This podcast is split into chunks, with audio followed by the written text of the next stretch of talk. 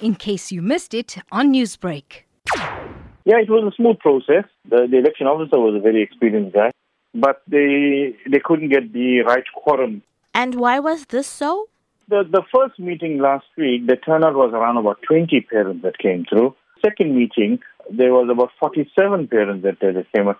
But uh, I suppose because of COVID lockdown and you know different to the norm turnout that you would normally get, I suppose that could be the reason in a way there wasn't good turnouts across the country, if I can say, you know.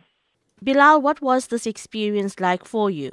It was a first for me. You know, I'm generally not governed or restricted to a specific school.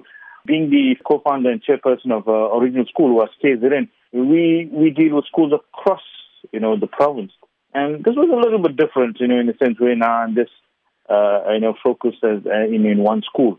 So, Billal, you are actively involved in helping teachers and especially learners with many issues such as school enrollment through your organization. Now you are on the other side of the desk.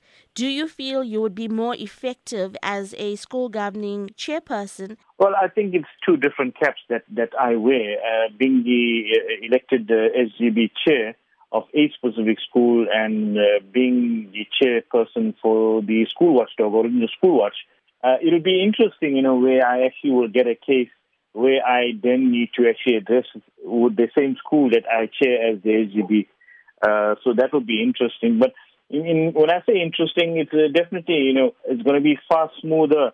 At times, you know, we do get the negative side of it in a way when we actually get to interact with schools when we receive a complaint from, from a parent slash learner, the school management take it as an offense, you know, for us to actually come in as a watchdog, and they are very uh, defensive, you know. But when when we sit with them, when we actually tell them what is the areas of concern, how we can actually assist on both sides of the fence, both sides meaning we're happy to actually assist the the the, the learners, uh, the parents and the learners.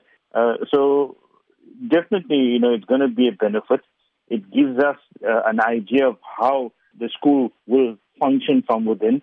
Uh, I am excited about it. Newsbreak, Lotus FM, powered by SABC News.